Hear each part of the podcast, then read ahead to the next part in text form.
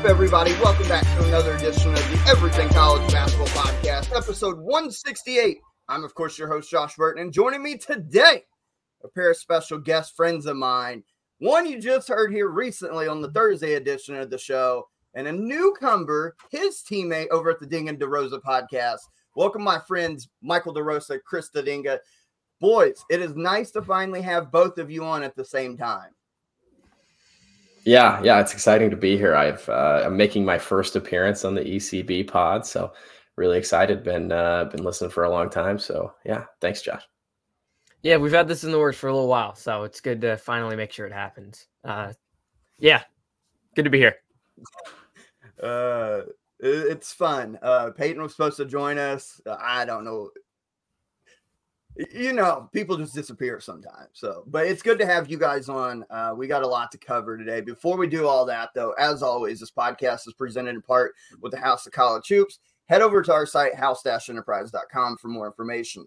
So, fellas, we had some big games yesterday. DeRosa, we we talked about on the Thursday edition where we started previewing. We're gonna get into all that, but you know how we do it here. We like to open up with some housekeeping stuff and uh, th- there's a couple items I want to talk to you guys about first and get your opinions on. The first being, we recorded this right now on a Sunday as normal. To later today, USC is going to be playing, and it's the expected debut of one Bronny James. You know, the, he had the the heart issue um, a few months ago, and we didn't know if he was going to get a play.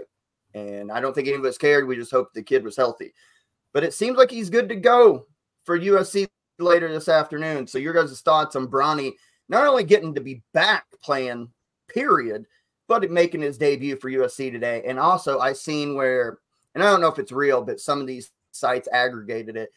Some of the cheapest tickets across like StubHub, Ticketmaster, and stuff are like twenty thousand dollars to watch this kid play basketball for USC today. So I guess your guys' thoughts on all that.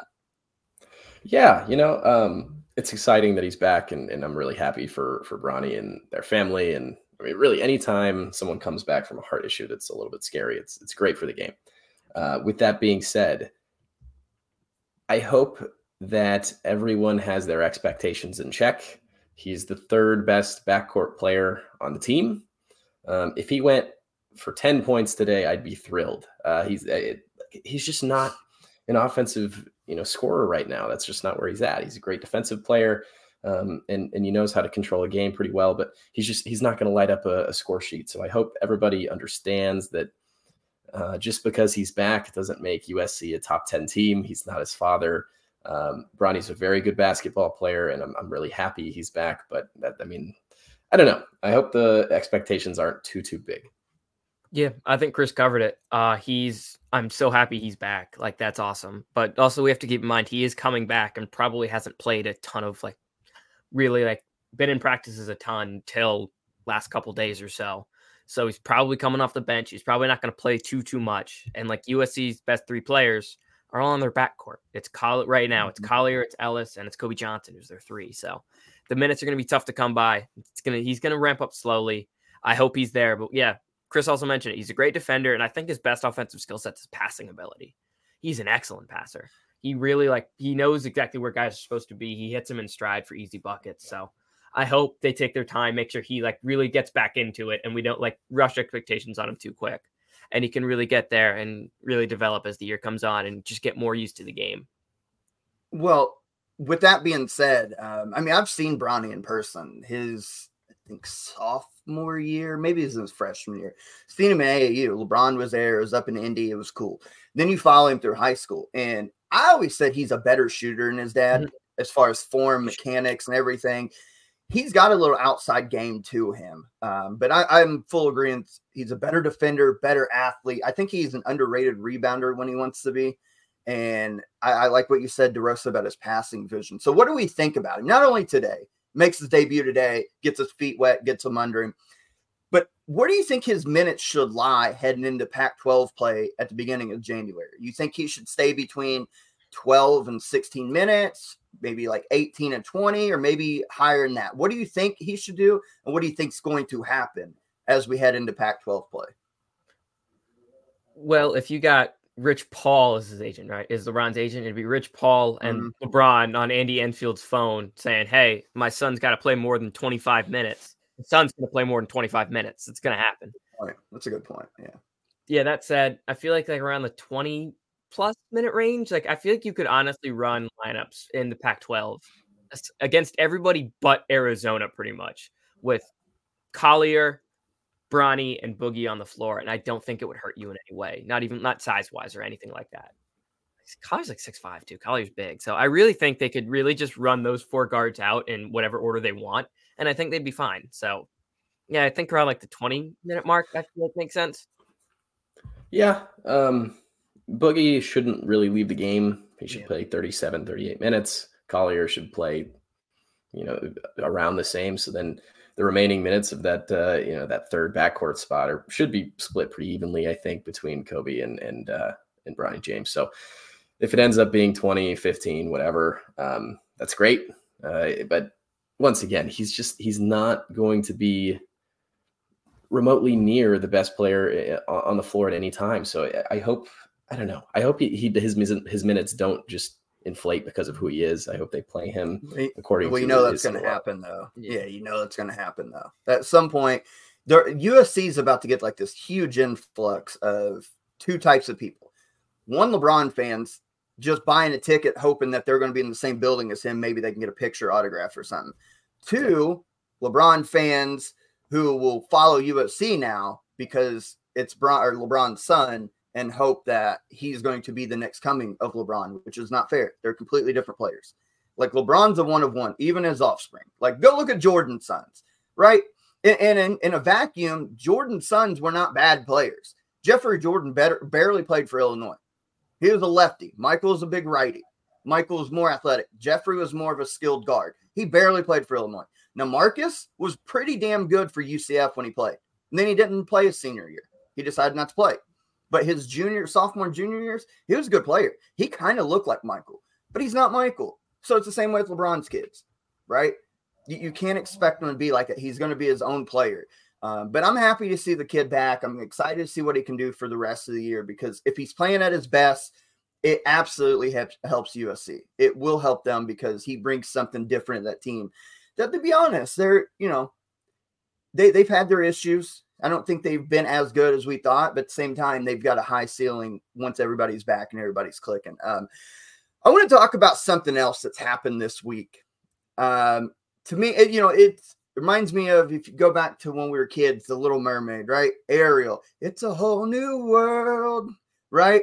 Because Nick, Nae'Qwan Tomlin, we we've covered this when he got suspended, when he took a indefinite leave of absence, according to Jerome Tang.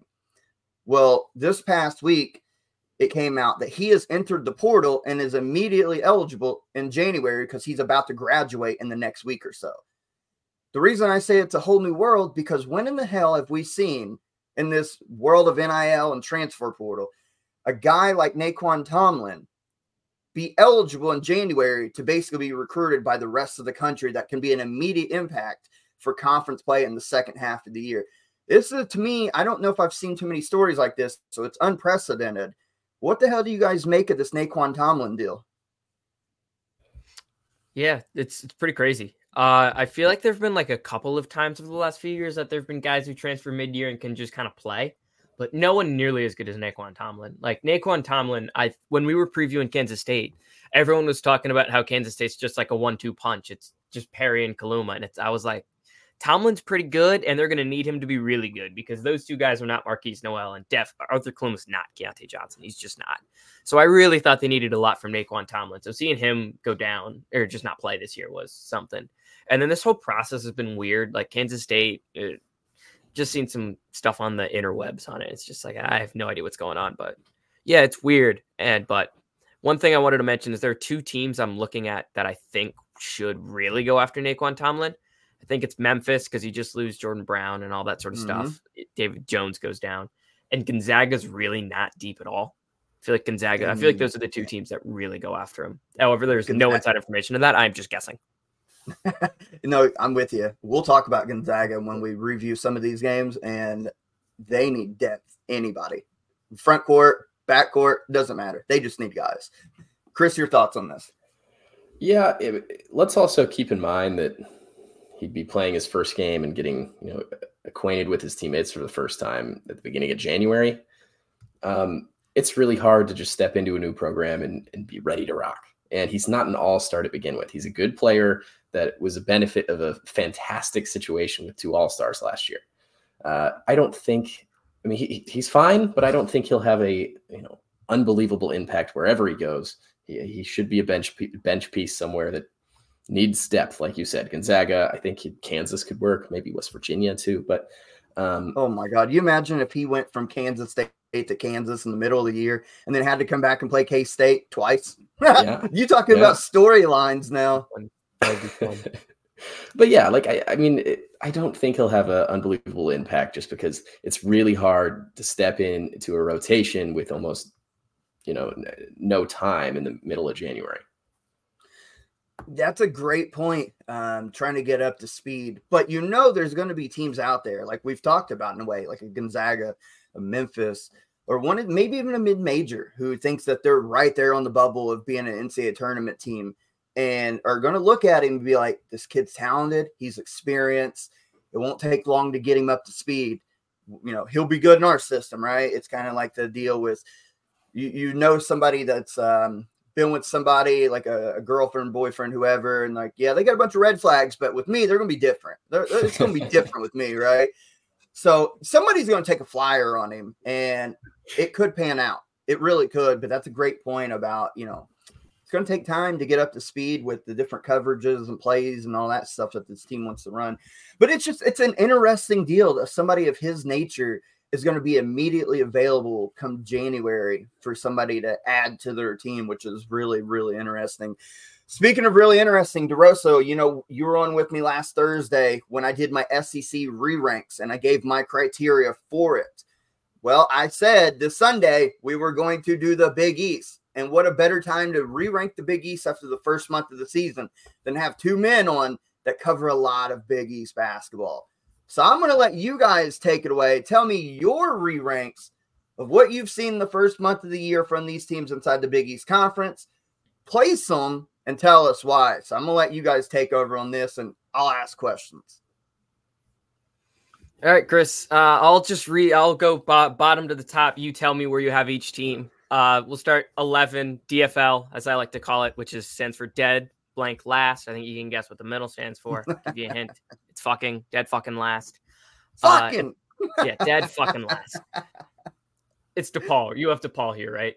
It is DePaul. Uh, they just don't really have a pulse. They beat Louisville, and that's great. They're undefeated with Jalen Terry playing. Hey, um, but uh, no, they're they're terrible. I don't know that program. Long way to go. Yeah. Uh, however, that was good for my proclamation I made on our show that Kenny Payne would be a minus 500 favorite to be first coach fired. Stubbs was really coming for that, but I think winning that game makes me look like, all right, maybe I'm back. Let me pop in real quick. Um, I seen this, completely forgot about it. One of the Louisville counts yesterday tweeted, "You want to hear the uh, the word irony?" When it came time to DePaul hire a coach two seasons ago, their two finalists was Tony Stubblefield and Kenny Payne and now look at the programs being led by both. Yeah. Go ahead. Yeah, DePaul, they need a major rehauling. Uh, we'll we'll definitely talk about that in the offseason. Uh, at 10, I was between two teams. I think there's two like very definitive teams here. On one hand, Georgetown lost to Holy Cross. On the other hand, Seton Hall has looked really bad in their step ups and Georgetown of these teams, Georgetown looked best like against a good competition because they should have beat TCU, who is a who was a borderline top 25 team entering this week. That said, Georgetown lost to Holy Cross. I have Georgetown at 10. I uh yeah, I went the other way. It's definitely in that order, but I have um or or those two teams, but I have Seton Hall 10th. They're it's Kadary Richmond and then everyone else for them. I think Georgetown is a little bit more balanced and, and has maybe a higher ceiling just because Jayden Epps can be an all star. But uh, yeah, it, there's really not a whole a whole lot of difference. Yeah. How much does well, that pain you as a Hoya to know that you're still I, at the bottom now? Honestly, I'm so with Cooley, and this we can get really inside basketball here. There was like so in the very beginning of the transfer portal, like probably first like week or so of like players like actually committing, they brought in Epps, Brumbaugh, and Styles They brought in those three. You already had guys who were going to stay, which was Akok who ended up leaving, Heath, Bristol, Fielder already transferred over. So you really had those like core seven guys that you were going to come in with for this season. Then Cooley just kind of spent a month or month, maybe even like a month and a half, just really recruiting high school ball. And in that like six weeks time, the only time, the only guy they got to Georgetown was Ish Massoud, and he committed fairly like late in that time. But like they ended up getting a pretty solid high school class coming in for next year. Um, Drew McKenna, who uh, was who is reclassing to this year to practice with the team in the second half of the semester. He will redshirt, but he is coming to the team. Uh, he was a top 100, top 75, I think, kid in that class. Good shooter. Uh, Thomas Sorber, I think, is a legit top 30 big. Uh, Kayvon Mulready committed over, and then you get Caleb Williams, a local kid who goes to Sidwell. So there was just kind of like this long time where Cooley just didn't like recruit the portal at all. He was just like, "Look, I'm getting guys in for next year. We'll do roll with whatever the hell we can for this point." So like, I wasn't too surprised by it, but there's potential with this team. They're a really good shooting team. They didn't show it yesterday, but this is a really good shooting team. They, they're a team that could go 40% from three on any given night, 50% and shock someone. But at the same time, they play no defense and their interior play is terrible. Seton Hall also has bad interior play, so the weaknesses kind of align. But yeah, I, am going to start it now. Nae'Qwan Tomlin to the Hoyas, following his teammate Ish Massoud from Kansas State. He's going to build that pipeline, just taking Kansas State people who's been in that system for a while. I'm just I'm going to put that yeah. out there. It would make sense. I don't know if Cooley wants to just decide to like pull someone if he really wants to like build something. Uh, that's a thing because like they really didn't. As soon as Akok left, they didn't try to bring anyone in. Like there were a couple guys in the portal. They didn't talk to anyone. They didn't talk to a single person. So that'd be my one uh, qualm with that. Yeah. But anyway, we hit so, eight. Uh, I feel like there's like a definitive tier, really, from like four to eight. You can move these teams in almost any order. I went with Xavier at eight. Um, I think they've I like lost two bye games. They've looked fairly bad. They looked good yesterday against UC. That was definitely their best game they've played in a while. But they lost to Delaware. They lost to Oakland and frankly got almost they got outplayed in both games. Like they were losing those games wire to wire.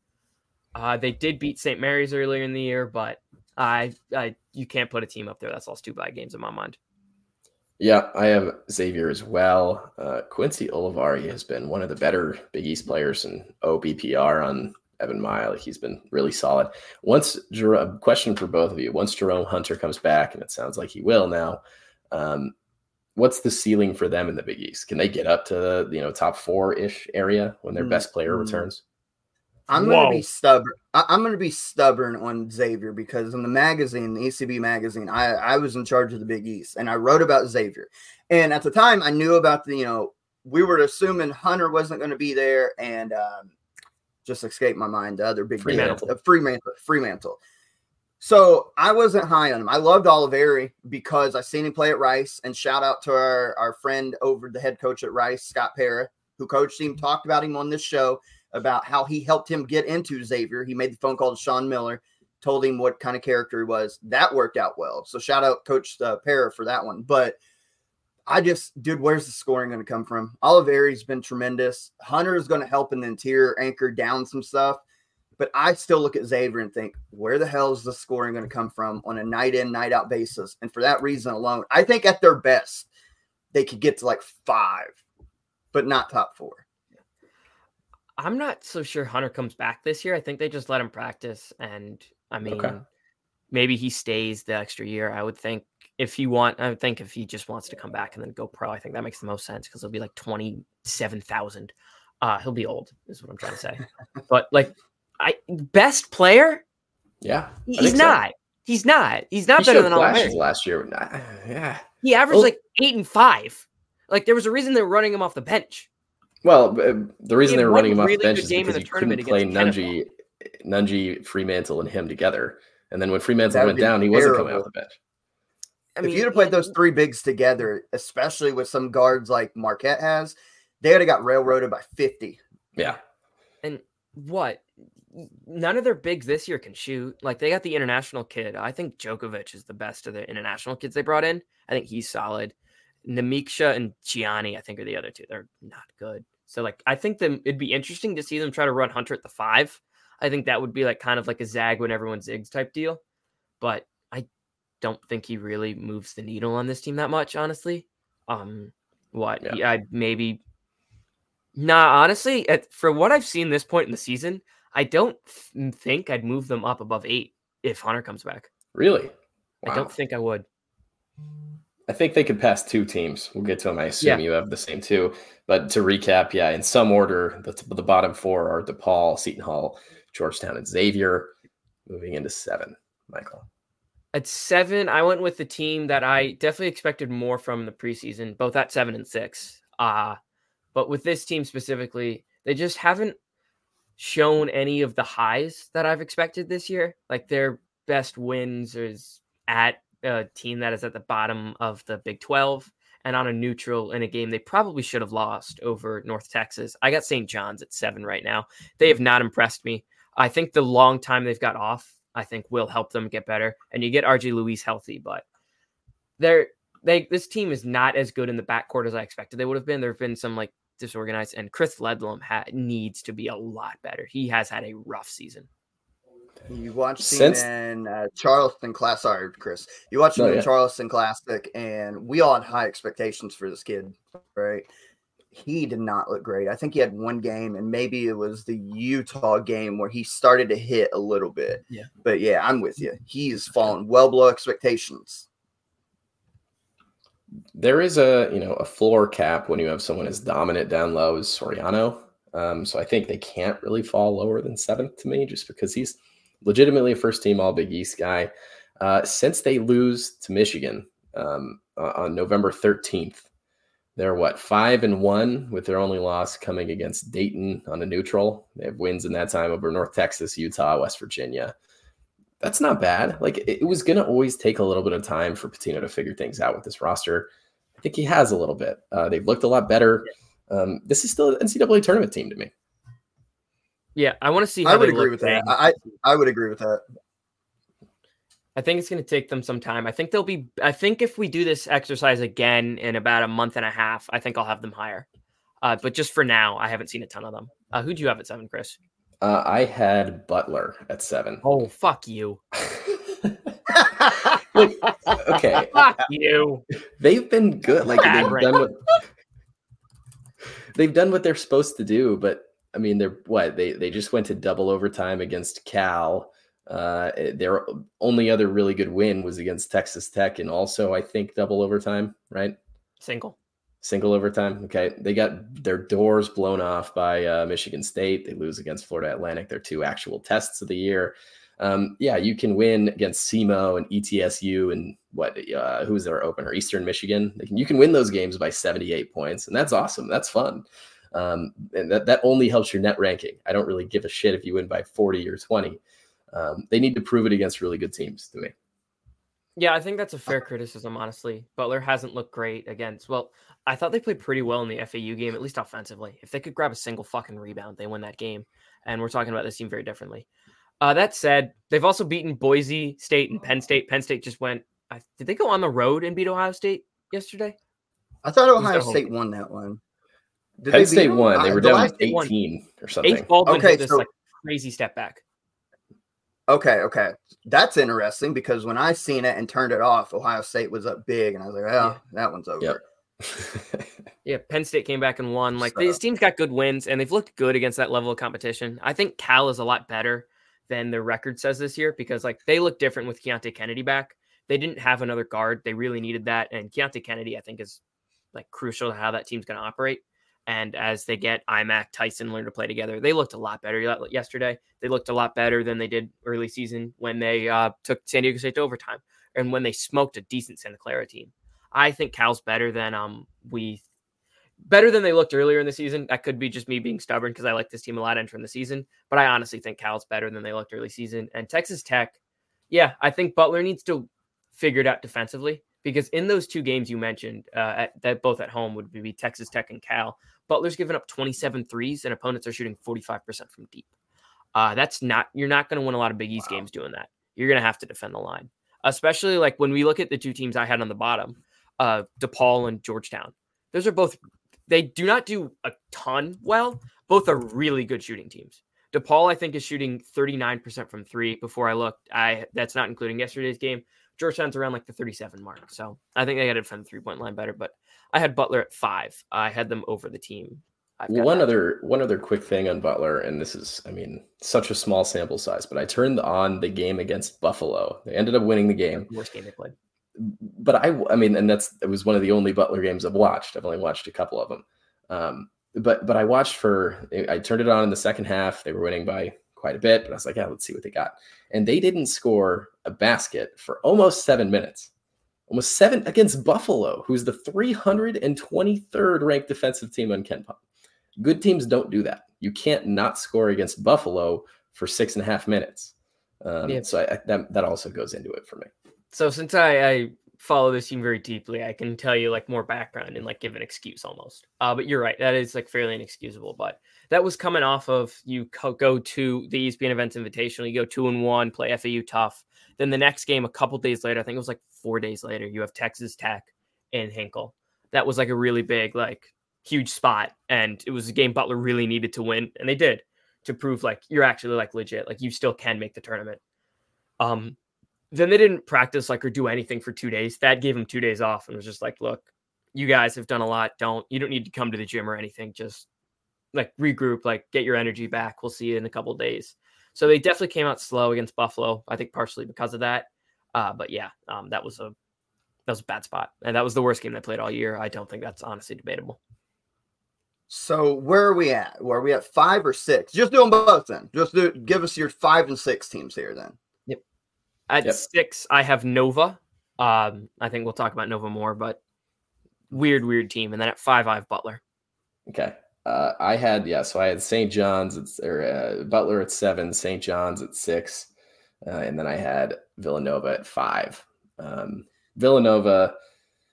Did you guys watch the UCLA game yesterday? I did. I did. The end of it, yeah.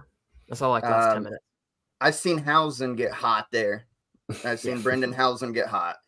And uh, but Villanova, so I'll, I'll interject here as well. Villanova is so weird because when they're playing well and they're hitting threes and they can control the tempo, they can beat almost anybody in the country. That's just the way it is. But when they don't play that well, and I'm talking even if they play like their B minus game, there's a good chance that they lose no matter who they play. We've seen that with Penn. We've seen that with uh well in that big five, right? Inside yeah, Philadelphia, they didn't win a game. They didn't win a game. St. Joe's ran them out the building, hitting threes. Penn hit threes on them. So when they play not their A game, they can literally lose to anybody.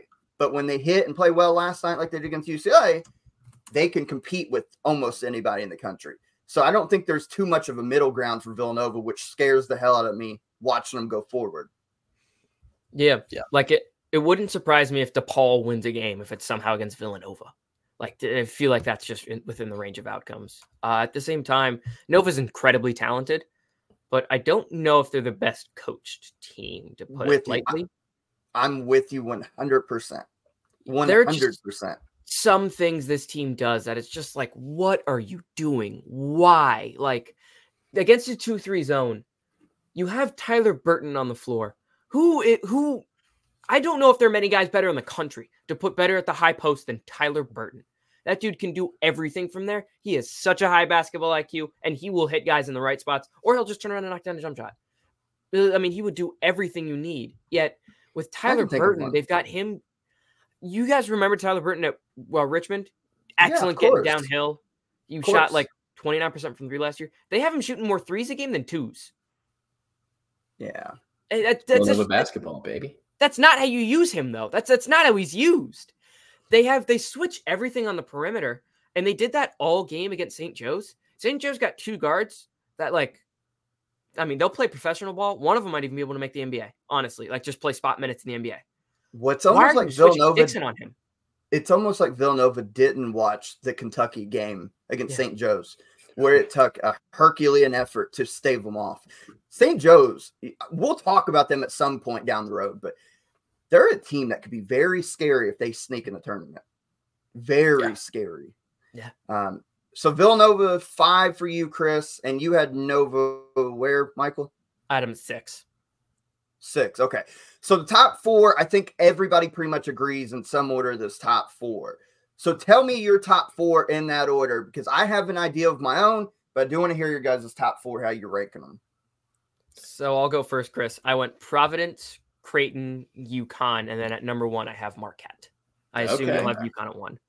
I do. I have UConn at one in the Big East, at one in the nation, at one in the world. I love UConn. I think But they're not better than fantastic. Arizona. I Fuck think off. they are. I think they They're are. not. Did you watch Arizona beat the brakes off of Wisconsin yesterday? Yeah, that's awesome. They beat the brakes off of Wisconsin. Let's pause and, and, and see if that's the bar we want to. Wisconsin You wanna beat the brakes off of Virginia, a team that you think is like top five in the country.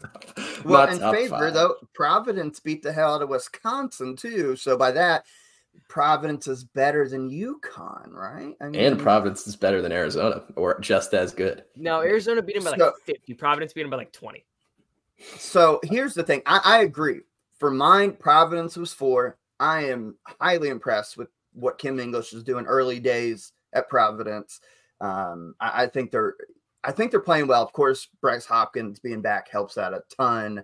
Devin Carter is playing better than I thought he would. I, I, I mean, I watched the kid play for multiple years at South Carolina, and he was a good player.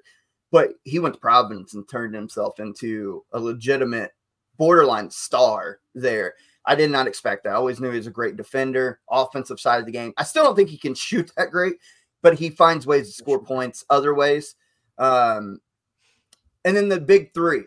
I don't trust Creighton as much as everybody else, and I've said this because of their depth. Their depth is killing them. They have a, a strong five, an okay six, and then once you get to seven and eight, it di- it dies, in my opinion. And I think that's going to hurt them significantly moving forward. To me, it's UConn and Marquette. I don't care what order, UConn, Marquette. I favor UConn slightly more because they're the defending champs and they look like they're just steam outside the Kansas game where they still almost won. They're steamrolling teams. And I think when it comes down to it, if Marquette, when they play, if Marquette does not hit outside shots, if Oso Ighodaro does not pull their bigs away from the rim, and they can't get into the lane to get paint touches to then kick out, UConn's going to bully ball the hell out of them. And bull and UConn has the biggest identity. Like they know who they are more than anybody in the country. They're going to play physical. They can hit the outside shot, not at a great clip, but they can hit it when they need it. They have a tremendous guards and they play harder than hell. UConn knows themselves better than anybody in the country, so that's why I favor them slightly over Marquette in the Big East. Yep. Does this agree with that? Spot on to me, Michael. What? Uh, what you would wait? Do you have Marquette first? Is that what you said? I have Marquette first, yes, sir. So what? What's the difference for you? I think honestly, when we're watching the games, I think the best players on both teams are the point guards. I don't think that's really debatable. I think Tyler, it's Tyler Kolek versus Tristan Newton. Tristan Newton's been playing at an All American level. He has been absolutely Mhm. incredible. He has been so much better than I expected him to be this season. But I still tend to think Kolek's a better player. I think Kolek might just be the best point guard in the country. And I think when it comes down to the rest of the roster, I think Marquette's more together. I think with UConn, we're still getting guys back. Like you're still, we're still haven't seen Stephon Castle at full health yet. He's still coming back. Uh, we still need to like see these guys. I feel like there's still some more growth, and I feel like the Kansas game, Newton just kind of went off, and I think that's part of why they were able to keep it so close and could have honestly won that game, which I was not expecting. But I still have some questions with how this team fits together when they're fully healthy, and I still feel like there's like, aside from Spencer, I guess and Karaban too. I don't know if they have like a real consistent outside shooting threat. Like I still don't think Newton's a great shooter. I still have some questions with this team that I want answered. Um, it's probably out of a little bit of stubbornness because I had them like eighth to tenth in the country and everyone else didn't. So that's probably what it is. But I still have some questions I want answered with this team, and I still feel like there's like another test or two I want to see them uh, face. Versus Marquette, So I thought they looked really good. Maui. and I loved Marquette. Like to me, and I've said this, Marquette is the final form of what Kentucky is trying to be, and could it very well end up being. Marquette is kind of that final. If you're talking like Pokemon, right? It's like Marquette is like Charizard, and then Kentucky is what? What was the next one outside of Charizard? I forgot, but it's like that Charmander. next level. Yeah. Charmander, thank you. I don't know So how I knew that. Kentucky's, Kentucky's Charmander, Marquette's Charizard. They're the same. Kentucky is trying to take that next evolution. I love Marquette's team, but I think UConn knows themselves and are really, really talented. And real quick, the last thing I'll say on this Tristan Newton's not the greatest outside shooter. Like if he's shooting 23s per game, he's hitting four of them, five of them, right? Whatever. But he is a streaky shooter, a la Shabazz Napier was for UConn when they won the title. Meaning, if he sees one or two go in, no matter how it goes in, that percentage goes way up as opposed to him just spotting up shooting. Does that make sense? Yeah. He needs to see a couple. He's a rhythm shooter. He needs to see a couple go in. All of a sudden, the percentages go up because all of a sudden he can't miss a la at Kansas. Um, so what we're gonna do now? That was a great re-rank. I love that. What a better time to do the the Big East re-ranks after a month and having a couple Big East guys with me. So what we're gonna do now is we're gonna take a quick break in the action. We're gonna play some ads here. You're gonna hear from our friends over at Shot Quality Bets or Everything Pro Wrestling, all that. Then we're gonna come back. And we're gonna talk about the games from Saturday. There were tremendous games. One in particular is already in the running for potential game of the year in the first month of the season. A lot of stuff, couple top 25 teams go down and more. You're listening to Everything College Basketball, episode 168. We'll be right back after a minute. College basketball fans, I've got a question for you. Are you looking to score big with your basketball bets and analysis? Well, ShotQualityBets.com is your go to source for data, picks, and predictions that are a cut above the rest. With their state of the art computer vision and AI, they analyze the game like no one else, providing you with unique data that's crucial for in making informed decisions. Shot Quality Bets takes the hard work out of betting by matching their highly accurate predictions with the current betting lines, making it a breeze for you to place winning wagers. And the best part? You can start this winning streak right now with the Everything College Basketball exclusive code of ECB for 10% off your first month. Simply visit shotqualitybets.com backslash welcome to sign up and jump into the action. It's that easy. ShotQualityBets.com, where data drives your analysis to the next level. What's going on, everything college basketball listeners? It is Conrad Cushman here from Everything Pro Wrestling. Everything Pro Wrestling is a show by the fans for the fans where we talk pro wrestling every single week. Our current schedule is mondays live at 605 we have clash of the podcast for myself and my co-host sean hubbard of hubbard wrestling weekly. Go live to talk all the latest and greatest in pro wrestling. On wednesdays we are live after aew dynamite a little after 10 p.m eastern standard time on the everything pro wrestling youtube channel as well. Make sure you guys come on over if you guys are fans of all elite wrestling and we do cover some of the pay per views that happen over the weekends. Keep your eyes peeled for when we have those available as well. Thank you guys so much for listening to us talk about our schedule. Let's get back to my good friends over at Everything College Basketball. Huge shout out to Conrad Cushman, and team over Everything Pro Wrestling. Uh, I say it all the time. We're heading into Royal Rumble season, WrestleMania season. For those who love pro wrestling, like I always have, it is a fun time. Go hit up Conrad over at EPW. You'll find some of the best content over there possible. And shout out to ECB's title sponsor this year over at shotqualitybets.com. Use our promo code ECB for 10% off your first month. Incredible website with all the data you can find. I love their their breakdowns of good shot, bad shot, turnover percentage, corner three point, catch and shoot, points per game breakdowns, and so much more. Head over to shotqualitybets.com. Use that promo code, get 10% off your first month. Fellas, it was an incredible slate yesterday on Saturday. Incredible. And I want to start at the top with that game in Toronto, Canada, between the number three in ECB number four in AP ranked Purdue Boilermakers, and the unranked Alabama Crimson Tide.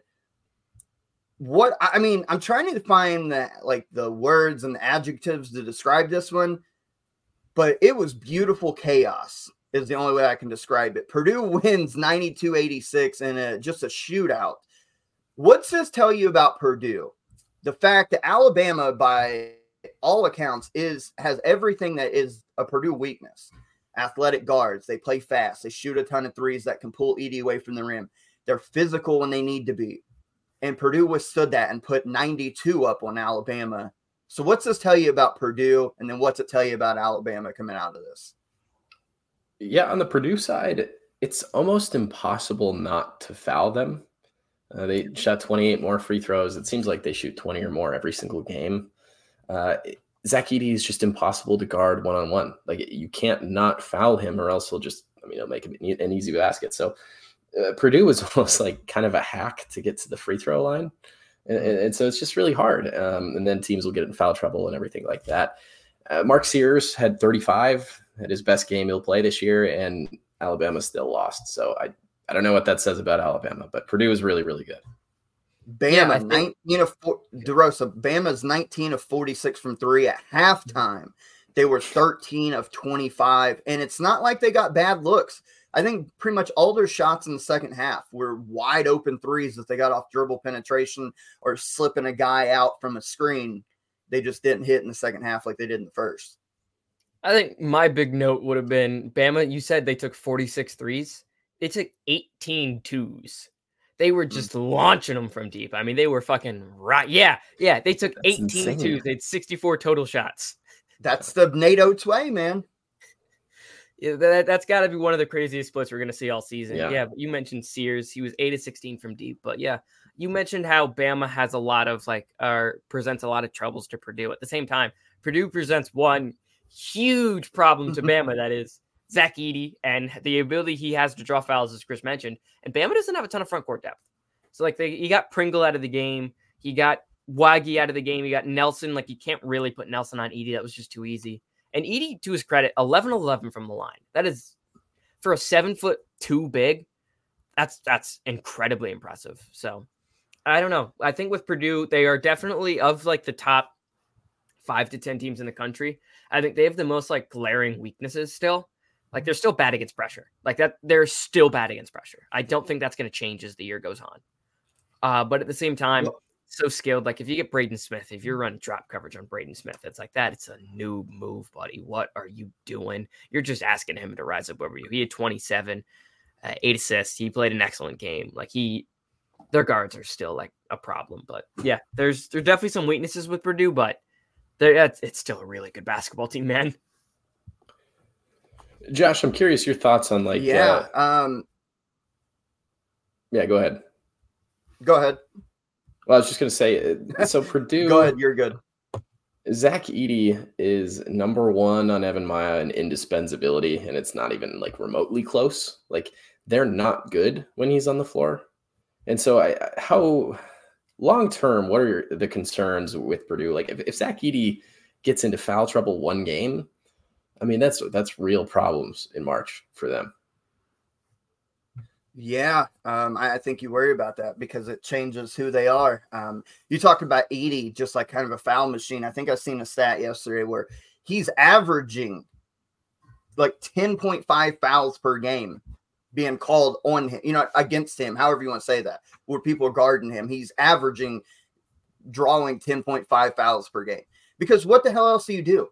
It's not like you've got Yao Ming out there that can just man him up 1v1 if he goes out for any ex- extended time and they have to bring, and I really like like a Trey Kaufman-Renn or one of those guys, but it's a completely different team.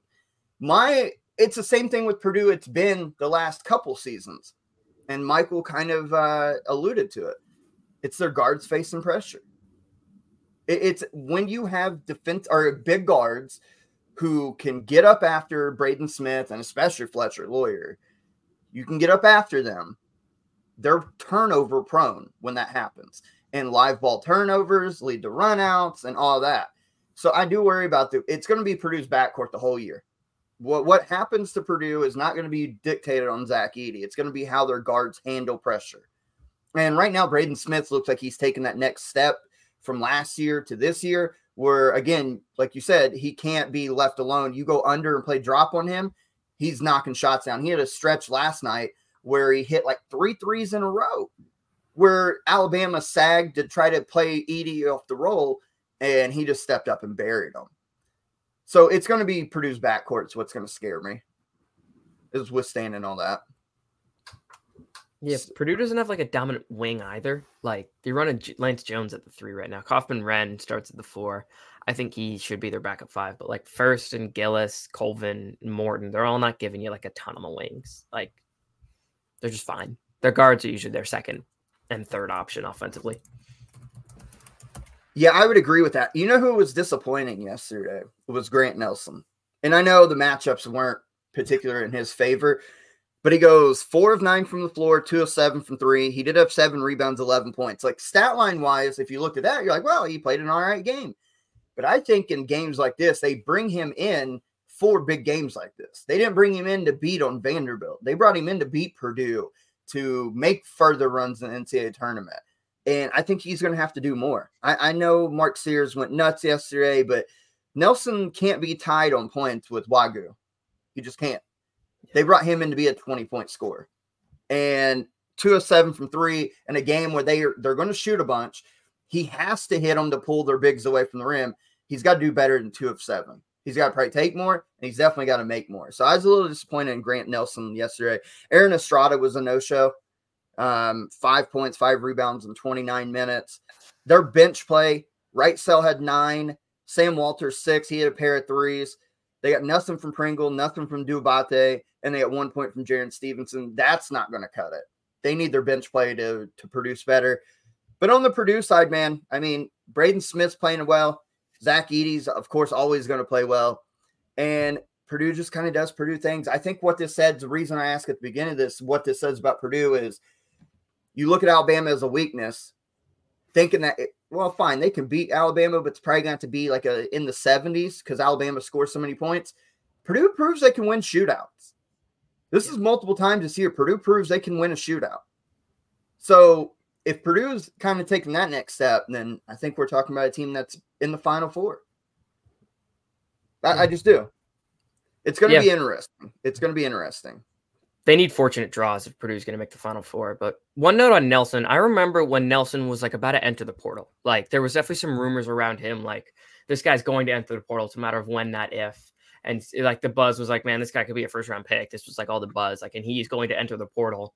Like uh, this is like one of the biggest news like things that'll happen in like the college basketball offseason. This was like later in the offseason. So I remember we got on a show and I asked Chris about it, and he was like, um, you can like pump the brakes a little bit, pal. Like give your fucking head a shake.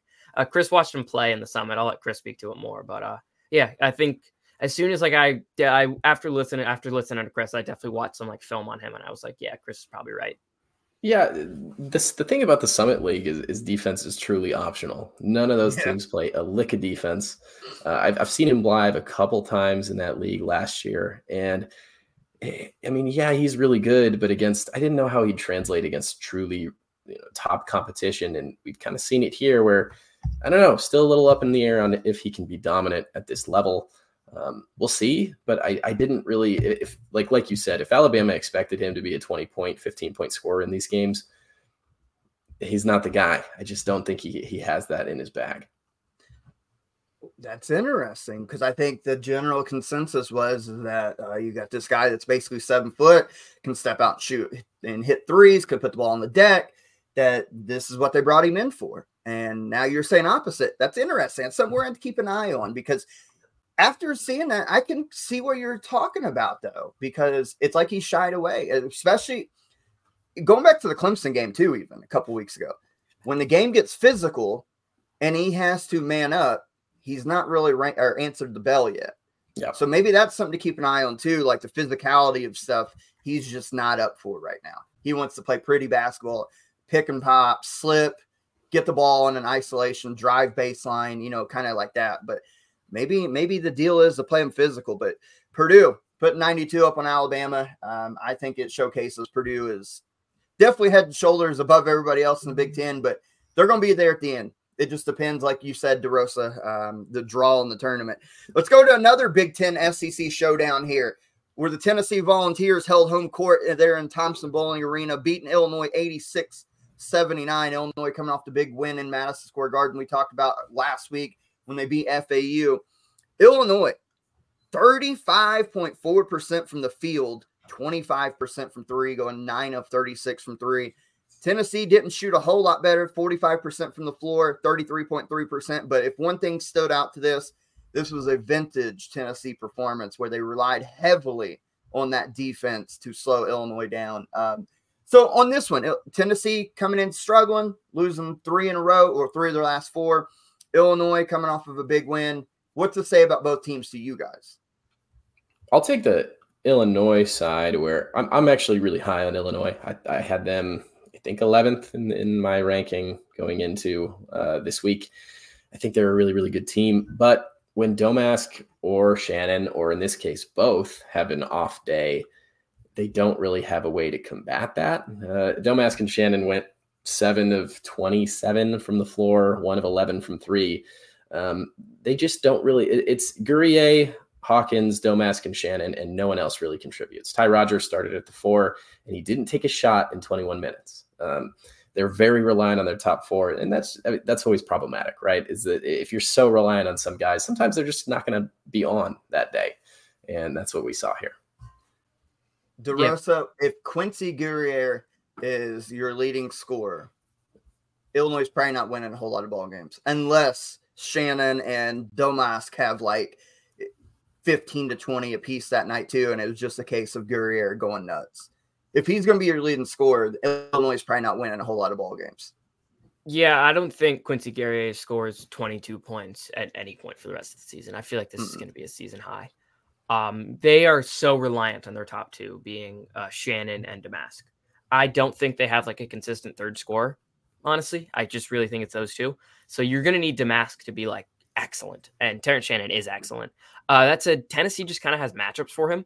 Like they have those athletic wings that can like they could throw multiple guys on him that will cause him problems. Like that's why I didn't love Illinois in this matchup. I just think Tennessee matches up pretty well with them. And I think with Domask, same thing. Like they have multiple athletic wings that they can throw on both of them. And if you're making Coleman Hawkins beat you offensively, let him do that. Let him try. He'll. It's not going to work. That's just not. That's not his game. That's another take for another day. Um, yeah, I just think they're really reliant on those two, and I think there's a ceiling with those team, this team because of it. But at the same time, if TJ Shannon's going for 40 on any night, they can beat absolutely anybody. How about the balanced scoring of Tennessee too? All five starters and double figures. They played eight guys. Everybody scored. Everybody played at least 15 minutes. So it looks like Barnes is starting to tighten that rotation up to about an eight man rotation. To have three guys off the bench play at least 15 minutes or more are pretty impressive, to be honest, because normally it's not that high. Uh, Jahmai Mashack, nine off the bench. Josiah Jordan James. What I what I love about this kid, and I've loved it for the three years prior he has been there. What he does is not always going to show up in the box score. T- last night it did 12 points, six rebounds, seven assists. But what he does is like an anchor, almost like a quarterback on the floor. He's an outlet when they need an outlet. He can handle a little bit. He's got a he's got an okay shot on him. He's never going to be like a 35% shooter from 3, but he can shoot a little bit if open. He does so much. I mean, he played a team high 34 minutes last night cuz Barnes knows he has to stay on the floor. Josiah Jordan James is like the definition of a glue guy that's not going to get the love that a Dalton Knecht, who had 21 last night, continues to score an incredible clip. He's not going to get that type of love, but they don't win games without JJJ on the floor. And I think Rick Barnes knows that. Vescovi had 12, Zakai Zeigler 11, uh, Dalton Knecht, of course, 21. And then the big man, Jonas Aidoo, 14.7 rebounds.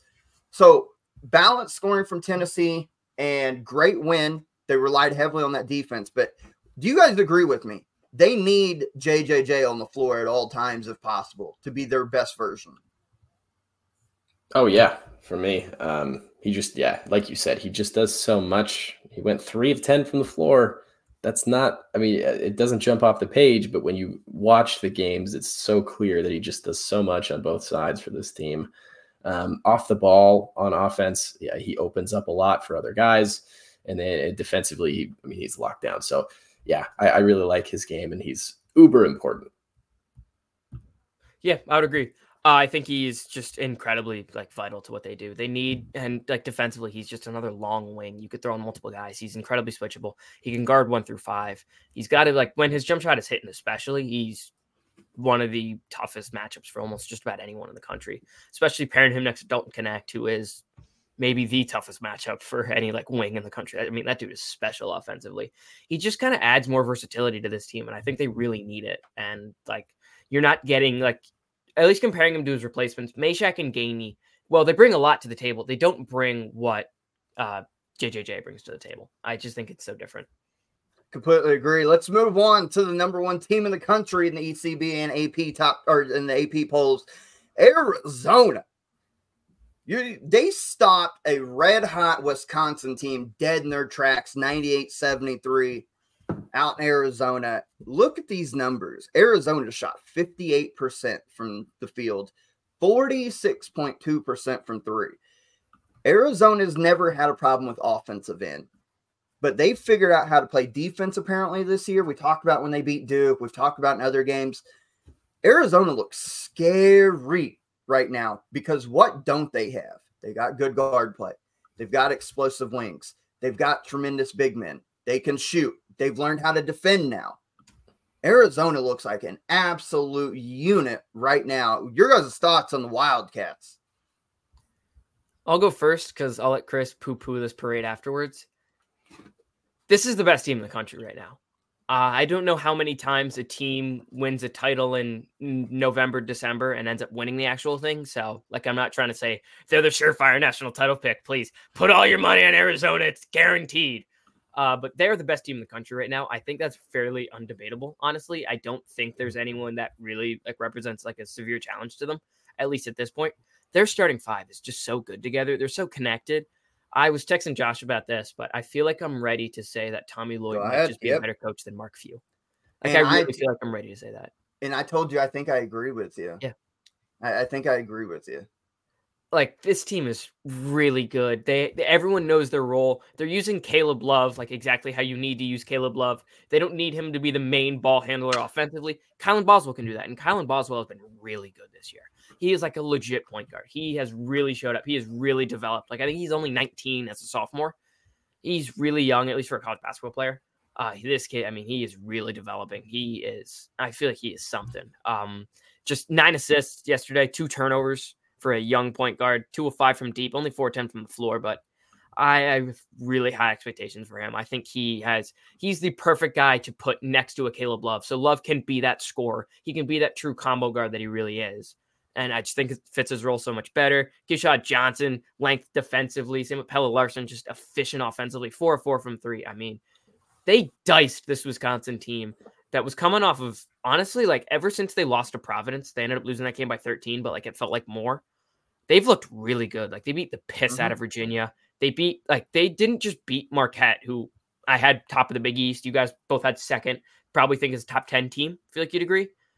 A top they six. Yeah, they beat Marquette wire to wire. That was not a yep. game. Wisconsin smoked them the entire time. And they come down to Arizona, and Arizona beat the piss out of them. I mean, they defended incredibly well. Wisconsin was 10 of 21 from three, but like it didn't feel like that. Like by the time Wisconsin started hitting, this game was already over. I mean, this mm-hmm. was a dominant performance from Arizona. They looked as good as advertised. They were scoring it well. They have just such great balance offensively. This and then and the, their their rotation, he's kept it to pretty much eight the whole year so far. Mm-hmm. He's got eight dudes that he just rolls with, and they just kick everybody's ass right now. Chris, how about this? We talked about offensive numbers, right? I gave you the field goal percentage, three point percentage. Just go down the stat line and look how dominant they were. Like they didn't shoot free throws well, right? They 16 to 26, but they outshot Wisconsin 26 to 8 at the foul line or got there that many times, tucked that many. So they're getting to the foul line. The balance again, they don't turn the ball over. Seven turnovers, 19 fast break points, 42 points in the paint. So you're talking about a team that shoots the three well. They're getting to the foul line. They're running in transition and scoring. And oh, by the way, you make a play in the half court, they're going to put 42 up in points in the paint in the half court. What? How do you beat them? Like next well, week's game, when we talk about it, like on Thursday show, they're playing Purdue in Indianapolis next Saturday. You talking about one crazy matchup. But Arizona, Chris, how the hell do you beat this team? Well, it's a great question. They've looked really good um, on EvanMiya. Their starting five, so Ballo, Boswell, Johnson, Larsson, and Love, is the second most uh, efficient five man lineup in the country. Uh, their starting five is fantastic, but um, they still do weigh a lot on Caleb Love, and uh, he hasn't been as erratic as he has in the past, but he's still Caleb Love, and um, and and so you know if if you, if you force him into tough shots, we'll see. Uh, I I don't love trusting Caleb Love to win a national championship, just don't. Uh, Oumar Ballo is really really good. That being said, he is a lot more physically dominant and, and a little bit more athletic than the likes of uh, Wisconsin's bigs, Wahl and and uh, what Crowl down low. Um, I don't know. We'll, we'll see how Ballo looks down low again. And, and well, this is the thing with Duke, right? Too is they don't have an awesome, awesome big because Filipowski obviously is awesome, but he's what six ten. Um, yeah, I want to yeah. see how Arizona looks against the team with a dominant, dominant, a true center. So if they beat Purdue, you have Saturday. one. Yes, if they beat Purdue, I will have them number one. But we haven't seen it yet, so we'll see. That's going to be. I think boy, one I thing I wanted to note on this Arizona team too, and one counter to Chris's point that these both go hand in hand. They had 26 assists on 35 made buckets yesterday. That's incredible ball. ball movement, and I think the most erratic part of Caleb Love was that he would just try to isolate and just like, yeah, I'm just going to isolate. I'm better than the guy guarding me, and I'm just going to chuck something up. If they have 26 assists on 35 made buckets and they're moving the ball that well, I think that puts Caleb Love in a role that much more suits his game rather than him just trying to like. And he can isolate to his credit, like he is a good ISO scorer. But when he's doing it consistently, it, it eventually the shots, the shot quality just really dips. Versus when he's just doing it like in spots like they need a bucket late shot clock. I think that fits him really well.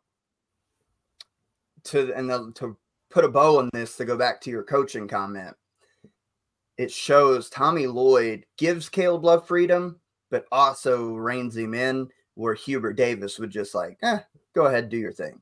So again, just another point for Tommy Lloyd there. So instead of going through all these games, we're going to rapid fire them here. Any game from the last two nights here on the weekend that you guys want to talk about? And I'll start first because I have a mini rant. A mini rant. It's a more of a concern. Um, and that I know a lot of people don't share with me, but some do. So Kentucky plays Penn in or uh, I can't even think this the freaking uh, Philadelphia. Why can I not think Philadelphia? They played Penn in Philadelphia where the Sixers played uh, yesterday. They win 81 66. On the surface, it's like, all right, good bounce back win after a bad loss last weekend in Rupp Arena. I'm concerned. Now you're probably going to think, well, they won by 15. How are you going to be concerned? They go 8 of 20 from the three point line, 40%, continue to shoot at a high clip five of 10 from the foul line. They out rebounded Penn finally. I think it was like one of the first times we've out rebounded somebody this year. Aaron Bradshaw was tremendous 17 points, 20, or 11 rebounds in 29 minutes. I think he had three blocks and he was like plus 18 on the floor. He was awesome. He looks the part. He start he hit a three, but my concern is Cal's going to screw this up. He's going to screw this up because if you watch, go back to Wilmington last week and watch yesterday, there is multiple possessions where he plays Aaron Bradshaw, Tre Mitchell on the floor together, which is awesome. Both can play outside, can play, can shoot the three, all that.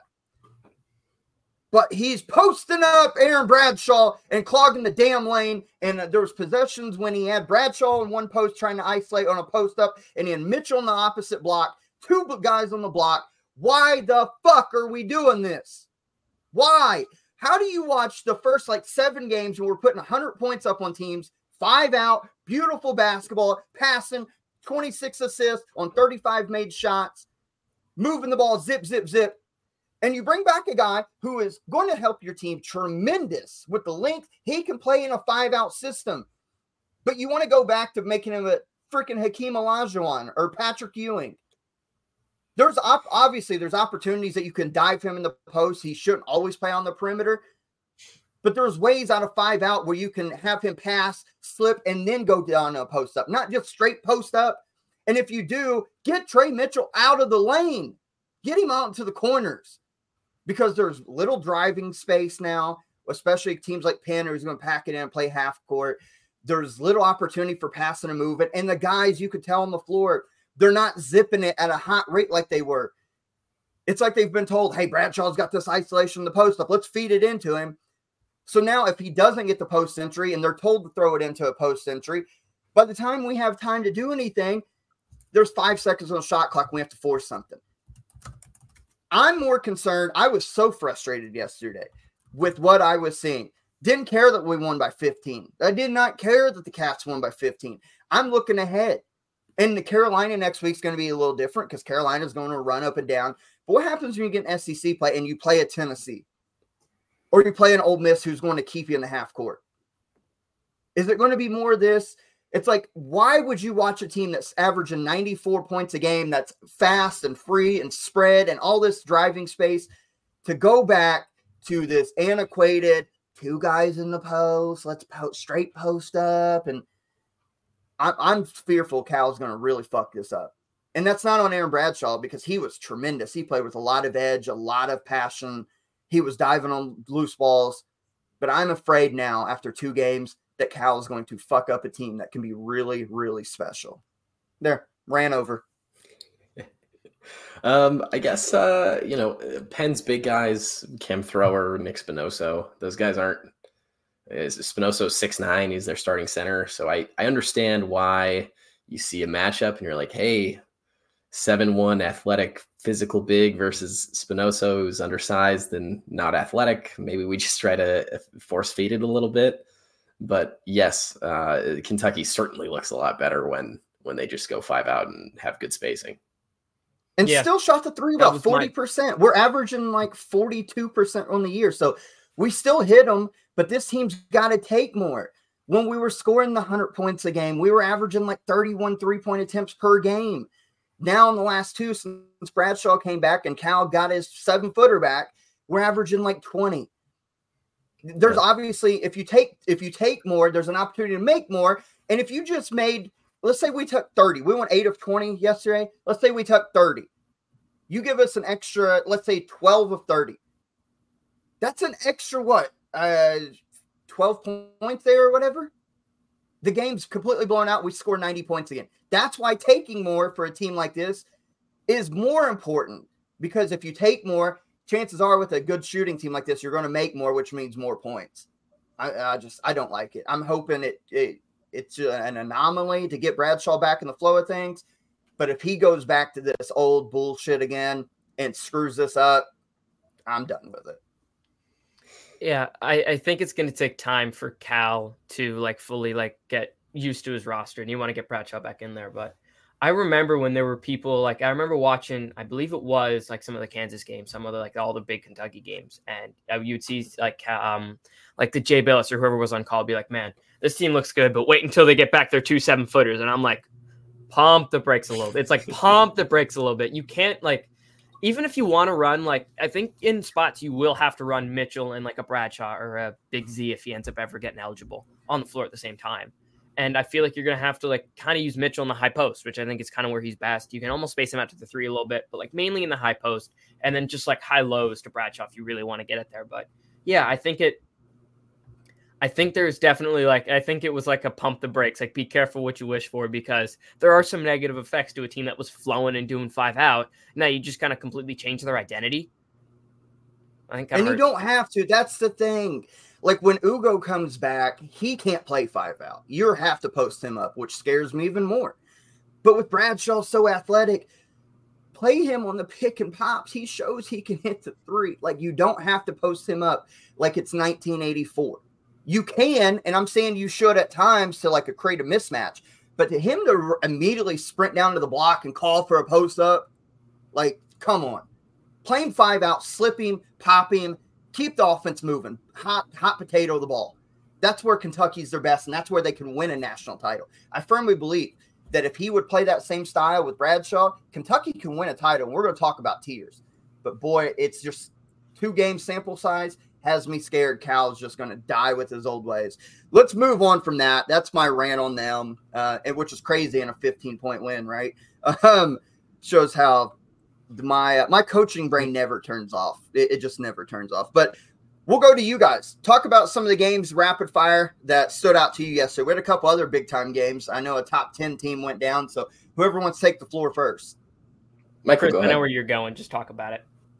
Uh, yeah, I'll go there. Utah beats BYU in uh, in a big rivalry rivalry game in the state of Utah. Utah looked fantastic again. It's put up 45 on BYU in the first half. Uh, kind of led them back into the game. Fouled two three point shooters while they're shooting uh, in the last minute of the game, which kind of made it a lot closer than uh, it should have been. But we'll get to the tiers, and I'll, I'll be putting Utah in one of the higher ones. I think Utah is really, really good. This is a team I had 14th in the country going into this week. I'm not going to change that opinion now after they uh, kind of dominate BYU, especially in the first half. Um, and then, Michael, Josh, what do you guys like? getting away from Utah because I could wax poetic about them for hours. What do you take away from that game on the BYU side of things? That they, I don't want to say finally played competition because they've played a couple good games, but this is what I expect from BYU. Like people, uh, you know, they were number one in the net rankings. I think they got up to like number one or two in KenPom. Analytically, the people loved them, but I'm still very skeptical. And Utah gave them kind of a sample size of what they're going to see night in and night out with the Big 12. Um, Utah got physical with them. Utah spread them out, hit shots, and they're going to see a whole bunch of that. But even with better talent, when you play like Kansas and Texas and all these, so I think BYU is going to be a tournament team. But all the people that fell in love with them analytically, I even seen one bracketologist had them like a one seed. I'm like, a one seed? Come on. Um, I mean, I don't think they're a bad team, but if they don't hit their three, seven of 30 for 23%, they ain't beating too many teams if they don't hit from outside. Yeah. And the most ranking top 25 poll we submitted, I had BYU at nine. Um, that was more so a function, well, at least not more so. That was quite a bit of function of like, I think there's like a definitive top like five. I, I have Baylor at six right now. I think I'm fully okay with that. So we'll say there's like a definitive top six, Houston seven. Like I feel like they've earned that spot, but like even then, I feel like Houston's like a tier back from the rest of those teams. So like I feel like there's like a definitive top five or six. Then there's like a strong gap to me, and I think BYU's was atop that gap. I'm still gonna have BYU's top 15 team I still really like this team. I thought one thing Utah did really well was they made BYU like have to score in isolation a lot, at least in the first half. In the second half, BYU found an offensive flow. Uh, they were really like, what I love that BYU does is they use Khalifa as the big man, who's like, kind of he's fine, like he's nothing special, but they use him as a passer like really well. Like they just run a lot, ton of like curls and like ball screen like DHOs off of him and they use him. He's a very good passer. They use him perfectly. I do not think Khalifa would be able to almost play on any other Big 12 team, and he looks good for BYU. So I really like. I think they're a really well coached team. Their offense is so pretty to watch, but if you make them have to score one on one against you, I think they're going to struggle. And I think Utah did an excellent job of that. Utah is a very well coached team. Like Craig Smith is an excellent coach, and Gabe Madsen was hitting shots. I think Utah is a very good team, and I think they played an incredibly smart game against uh, BYU. DeRosa, go to another game you want to talk about. Yeah, so I don't want to be like I watched a lot of this game because I had a fairly substantial bet on this team. So I don't want to be like a dick because we talked about it a lot in the last show we did, but Auburn smoked Indiana. They smoked them. Auburn was, boy, I was wrong. Yeah. I was yeah. wrong. I was right about one thing though, but I was wrong about the. You, you nailed yeah. that. Yeah. Yeah. I, I, was wrong about prediction though. Damn. Yeah. I my biggest bet of yesterday's slate was Auburn uh against spread. They covered that with ease. Uh I think it I think it's very clear like this team I remember watching like their first game it was against Baylor. And I really like Baylor this year. I mentioned I have Baylor top 6 right now. I I really liked Baylor coming into the season. That might be like the one team I've been right about coming into the season. Um Auburn, as soon as I watched that game, I think my cap on Auburn when we did our SEC show, Josh, you were on that actually. I think I said like they don't mm-hmm. have a ton of depth and like their length kind of concerns me. I watched them play one game. It's like, holy shit, DeRosa, that is an awful take. You are like dead wrong. It's like I watched that one game, and for the most part, you don't want to overreact to one game. That one I watched, and it's like, all right, this was my reasoning for why I didn't like Auburn. This is completely wrong. So like I had to like switch up immediately. I really like this Auburn team. I think they're a top five SEC team. I think is where you had them, Josh. I think I agreed with you. Easily, yeah. easily. They're really good. Uh, I think Aden Holloway. The one concern with them is he kind of goes like he kind of goes Caleb Love mode last year when it gets in the clutch time. But he's a freshman and he's a really talented freshman. I think he's going to settle in, and they've got such good length defensively, and a team that can defend long inside and have multiple guys that can put on a Kel'el Ware is going to absolutely dominate Indiana. Indiana has they cannot hit a jump shot, and they're barely anything from the high post. It is just layups, free throws. That is all they can do. Indiana is severely limited. And I think a team that can attack those limits like an Auburn can is just going to blow the doors off of them. I don't think Indiana's a tournament team. And I think Auburn's a top five. I think they're like a five, six seed around this time. I think that's a really good team. And they're going to cause problems. How about Auburn? 14 of 29 from three. And they got four combined points from their two interior big guys and Johni Broom and Dylan Cardwell. Gave them four points, but they combined for 15 rebounds. I mean, the the potential balance and depth in this team. You talk about Aden Holloway 24, uh, Jalen Williams 24 points. KD Johnson had a run there in the first half where Auburn outscored Indiana 42 12 after being down. The, uh, KD Johnson kind of sparked that rally. He had 14 points, but he went off there at one point. Auburn's just a load when they get going. It's, I mean, they're not going to hit 14 threes every night, but if they can hit like nine, 10 of them, boy, Auburn's a they're a handful.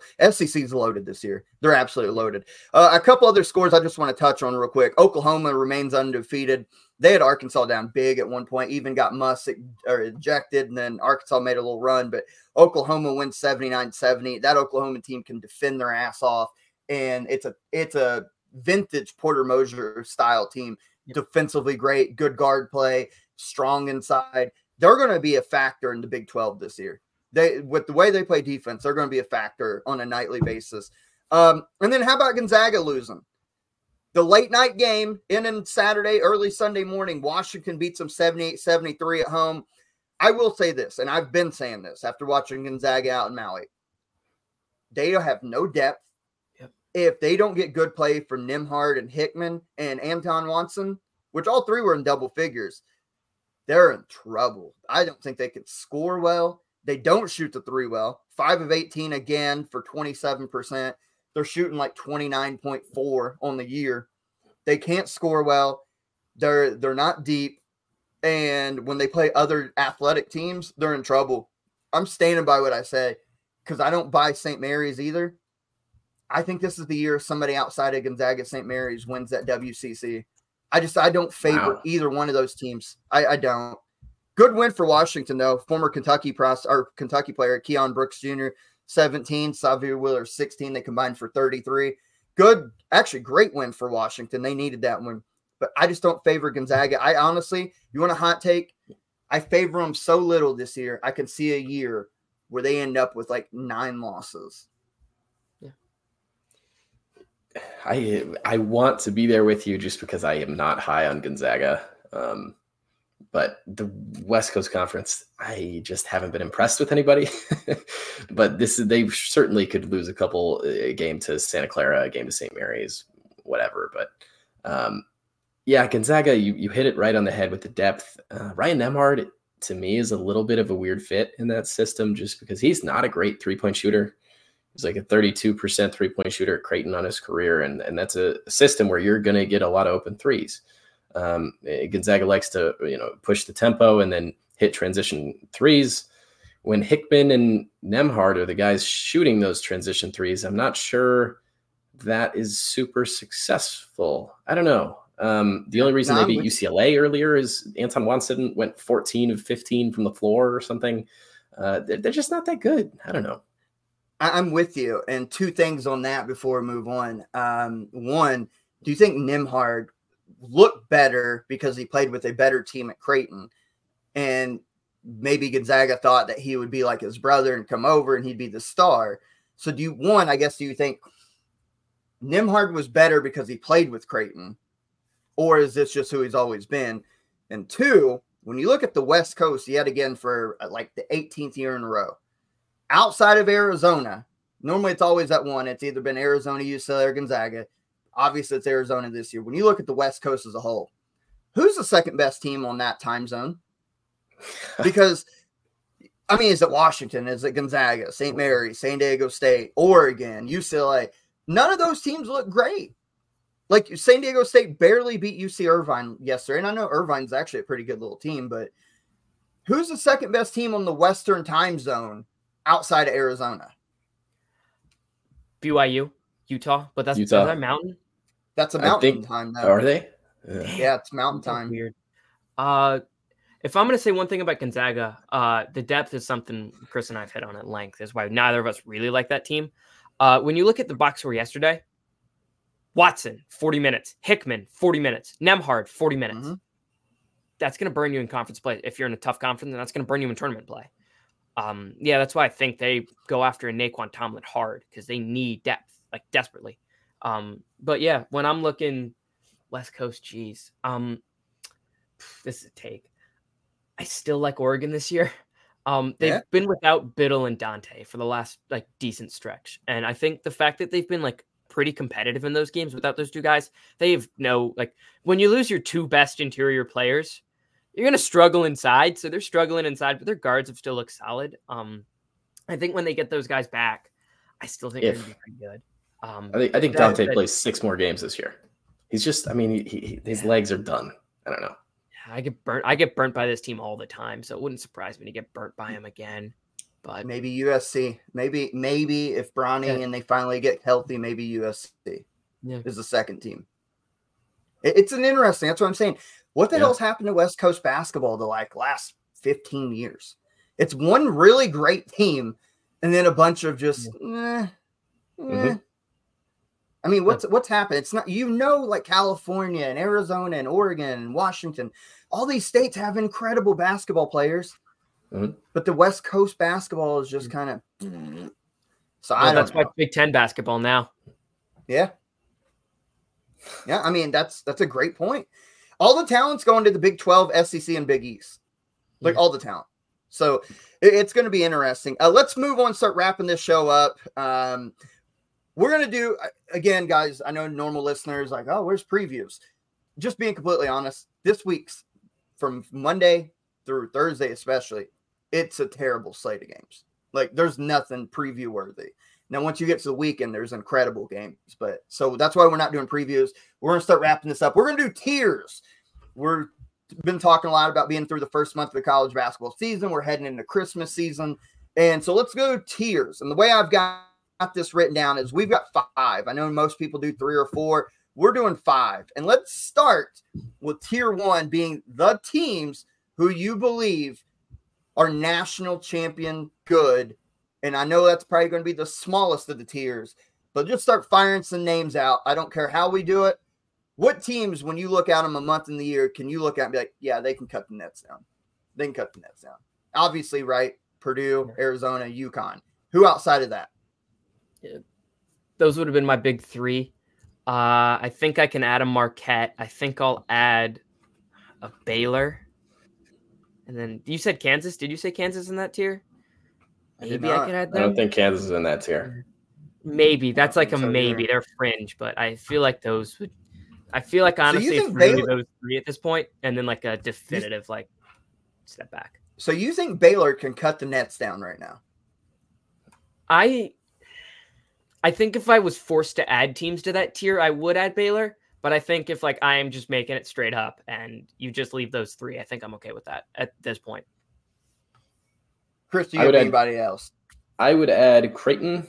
Um, their starting five is just as good as any starting five in the country. Dominant big man, really good shooters. I like them a lot. And then uh, I would also add, um, where is it? I had my list. Um, Duke. I know they haven't You looked great, Duke- but that, yeah, the talent's still there. They can figure it out. Give that team four months to develop, and heck yeah, I would be all over Duke in, in March. That's interesting. I, I see. I look at Duke and think outside of Filipowski, Roach can score, but until Tyrese Proctor plays well, or they get like a McCain or or McLean, I mean, or like a Foster to really step up, I think there's a ceiling on Duke just through the first month of the year. Um, all right, well, let's go to tier two then, which is Final Four teams, and I think obviously this is a little bigger list we're not going to re-say all the teams we said in national title. Obviously, we just assume that they're going to be on all these lists, right? Or well, the main ones. So let's add new teams to that. When you talk about Final Four, I think Kansas. That's where I would put Baylor. Yeah. I mean, call me a homer. Don't care. Kentucky's in there. Final Four, good when they're they're playing at their peak. Um, damn, who else? Who else? Uh, name some teams off. I'd throw UNC in there. I think if they get the right matchups, I think that team could make a Final Four. Uh, you just need to hope you don't go like either Cadeau settles in or you don't go against like a huge like athletic guard. Uh, but if they don't, I think UNC can make that. FAU, I think you kind of have to throw in there. Mhm. They made the Final Four last year, same roster. They could do it again this year, and they look good. Um, I would add Tennessee? Tennessee, Illinois, and Utah. Those would be my three notable additions. Utah making no damn Final Four. Why not? Why? What? What have you seen this year that makes you say they can't? They lost to St. John. Their athleticism, they're at a disadvantage over most teams. If you can out athlete Utah, especially on like a game that they have two days to prep for, like you don't give Craig Smith all the time to like game plan. If you can just out athlete Utah, I feel like I'm going to favor you. Like St. John's, for example. Utah's a better team than St. John's today. I think all of us would agree with that. That said, short notice, St. John's was just able to out athlete them. Well, and, and Michael, we've talked about this, Yeah. but uh, Josh, both of Utah's losses were in their MTE, where it's back to back to back games. It was the second and third games of that stretch. Uh, they were without two of their better rotation players, which meant they they played six players uh, for three games in three days. Not a lot of teams are going to be able to win like that, especially when you're not super athletic. So Keba Keita was gone, Wilguens Exacte was gone. Um, with those guys back, they haven't lost a game. They've looked really sharp. And by the way, I completely forgot on the tier one. I got to throw Houston in there. Houston can Oh. win a title this year. They're two for me. But the way they play defense, and they've got, I mean, LJ Cryer has been tremendous for them. Um, I, I would throw Houston in there. The final four teams, I like everybody we've said so far the Kansas and Kentucky and North Carolina and FAU and these different teams. I'm looking right here. Um, I think we threw, do you throw Illinois in there as well? Yeah, I think Illinois, Tennessee. Utah, Tennessee. Mm. God, I think that might be it off the top of my head right now, to be completely honest, because I'm looking at some of our polls and different teams.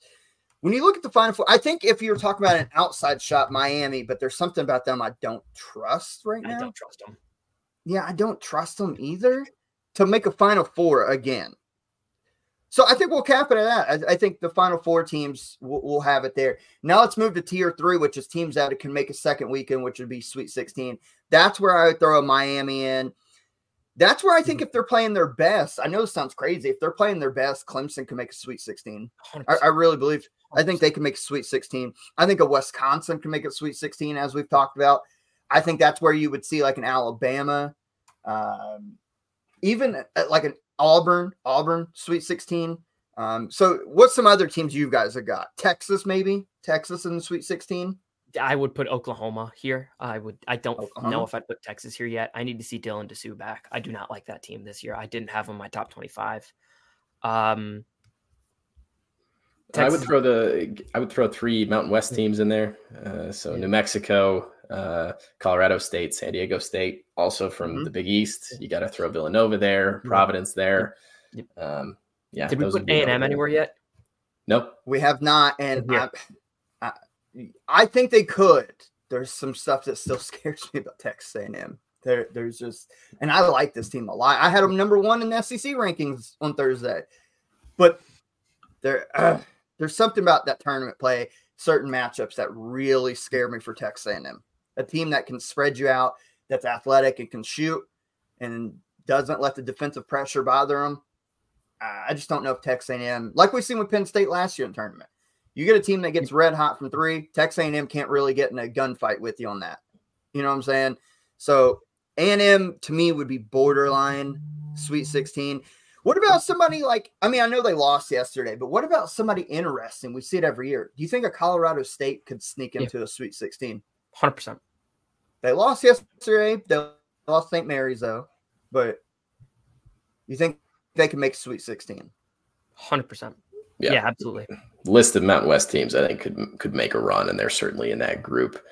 Um, Mississippi State, another interesting one. Tolu Smith would be back. Yeah, totally. Um, I, right now, they're not there. They've looked okay, but uh, with him back, their whole entire team changes. And so, I mean, he's a he's an all SEC player, so uh, I would put them in there as well. Have we put Ohio State into the tier yet? We have Nope. not. Give me Ohio State here. We have not. Oh, You like Ohio State here? Interesting. Yeah. Uh, I think they played Okay. terrible yesterday, but I'm willing to give them a pass on that. I still think this is a fine team, and yeah, I still I the guards can guards win games in March, and when you have Bruce Thornton and Roddy Gayle out there, those two can win any two games. fair. I, I like that. All right, so that that's our Sweet 16 tier. There was a team I was thinking of that I feel like that we. Oh, USC. I think USC could make it here when health, Yeah. fully healthy. I think they could win two games and get to the Sweet 16. All right, let's go to tier four teams that just make the tournament, maybe get one win, but nothing further than that. I think to me, This is going to sound crazy. I think this is where you throw Virginia in. I think this is where you throw James Madison in. Um, Texas A&M for me would be here. Arkansas, and, and it's crazy, right? Because Arkansas has got this run of Elite Eights and Sweet Sixteens, but I just, I just don't trust them. I think Ole Miss is here with what um, Chris Beard's doing. I think Ole Miss is a tournament team right now. So what's some other teams? You guys got some teams in the Big East. Is this where you throw St. John's at? This is Butler, where I throw maybe? St. John's and Butler. Yep, Butler definitely here. I think they can maybe make the tournament. Uh, this is where I throw up Florida. I think Florida, Florida yeah, yeah. This is around like the Florida tier. Uh, yeah, Colorado. I, honestly, Colorado, I think yeah. uh, I think the Missouri Valley gets two teams. So um, either Drake Indiana and, State or Drake, whoever yeah, you want, or maybe Bradley. Indiana State is yeah. good. They're really good. They're so much fun. This is um even okay going smaller now. I mean, it's one bid leagues, right? But I love Milwaukee out in the horizon. I love Milwaukee. I think this is where you'll see like a Liberty in the NCAA tournament, maybe win a game, but probably no further than that if we're being honest. Um, trying to think off the top of my head. I, I, think they might be in this next year we're going to talk about. I think they're going to be in the next one. How about, I think Wake Forest. I think Wake Forest makes tournament. Yeah. I think Wake, especially if Hunter Sallis is playing well, I think that they can make a tournament.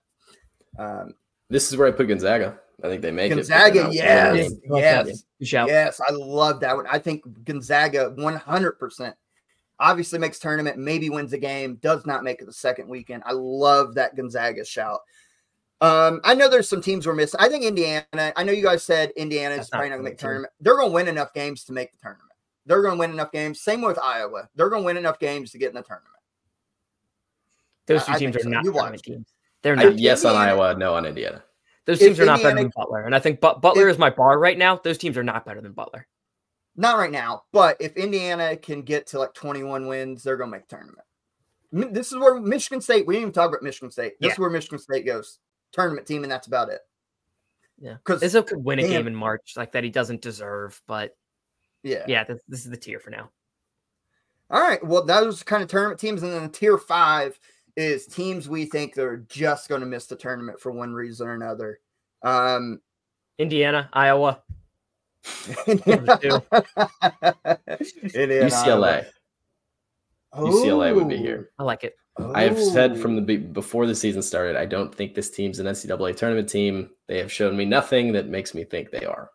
Yeah, I, w- I was too high on them entering the season. Uh, yeah, that's definitely like dropped down to me a bit. Spencer, uh, Spencer Matt looks really good to his credit, but yeah, I I don't hate it. That's boy, that's interesting. Um, the couple others I was thinking of Xavier. I think this is where Xavier falls. I think this is where Cincinnati falls. Even though I really like the, them, they just haven't played nobody, and I think they're going to just miss the tournament.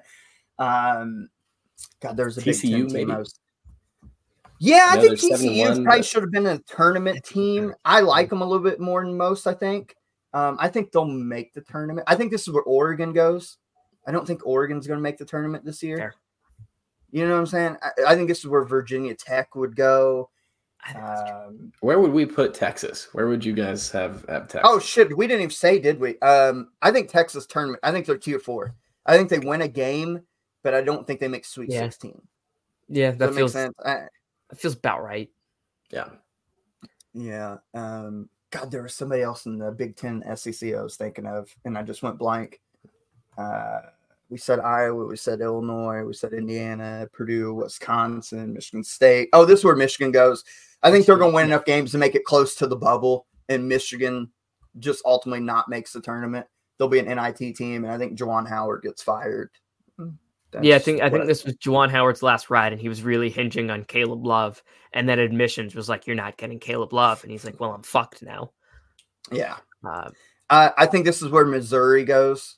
Sorry, I don't Chris. think Missouri even gets close enough to the bubble. They look bad, I, I, and Caleb Grills sometimes sometimes they look bad.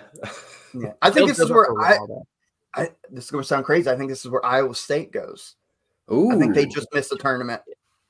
That's bold. I think they just miss it because Maybe. the Big 12's loaded this year. Adding those teams, they're loaded. And Iowa State, I know they put up whatever it was 99 on Iowa, but shit, we could get a team together and probably put 80 up on Iowa. Yeah. They'll just give us shots and I can shoot. So, um, you know what I'm saying? So it's going to be interesting when they have to play Houston, Kansas, Baylor, Oklahoma, back to back to back to back, all that. So, um, I don't think Kansas State's a tournament team. I don't think Kansas State's a tournament team either. I think that's a great shout. I don't think I they're a don't starting to pile up good wins though. Like a, a win against Providence, Villanova, those will go Yeah, a those will long well, way. but I don't know. I, don't I know, will say just this, and this is going to piss this is going to piss your guys' fan base off. But if we were to take one of those teams that we had in a different tier and move them here, and meaning they completely fell off a cliff, I think Villanova is the most likely to fall into tier five to miss the tournament. I just Maybe. I don't love this team. I don't. They're so think it- talented, so talented, but they're just not Mhm. used properly. I think that's honestly, if we're looking at just talent on the roster, I think that's a near top ten talented roster. Like just I would agree. Yeah. I, I would agree 100%, but it's just the way they play. Yeah. It's the way they play. Oh, and I'll give you one more tournament team in tier four St. Joe's. St. Joe's. you know what? as well as well as Dayton, both out of the A10. So St. John's St. Joe's at large. Yeah. Okay. I like No, that. well, no, maybe, maybe they win the A10 tournament, and Dayton has a good enough year they sneak in as an at large. That might be Mm. more likely. Fair enough. I see it. Um, jeez, this is where.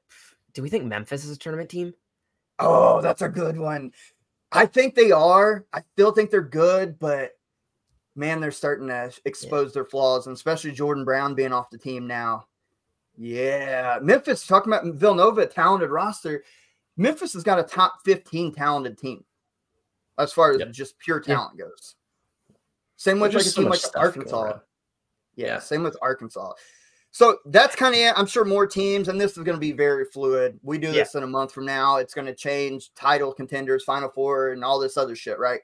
Teams will drop and raise and all this other stuff. And if we forgot teams, we apologize. But Um, it- it's to be fluid. We might do this in a month from now. I think this is fun to do the tier rankings to see where everything changes. But the last tier I had for fun, of course, Peyton didn't show up today. I had tier six, which is the Louisville DePaul category for those who are avoid. I don't think there's a tournament that they can make.